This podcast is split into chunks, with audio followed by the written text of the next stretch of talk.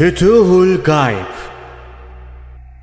Sultanül Evliya Gavs-ı Azam Abdülkadir Geylani Hazretleri 38. Makale Doğruluk ve Nasihat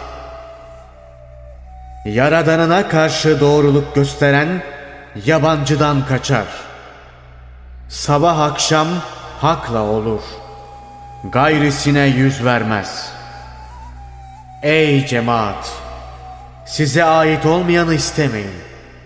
Hakkı birleyin. Şirk koşmayın. Allah'a yemin olsun ki kader okları sizi bulur. Bir defa yerinden çıkan kader oku nerede olsanız sizi bulur. Kendini hak yola vermişler, haktan gayrisini yitirirler. Fani varlıkları yok olur. Sonra Allah onlara kefildir.''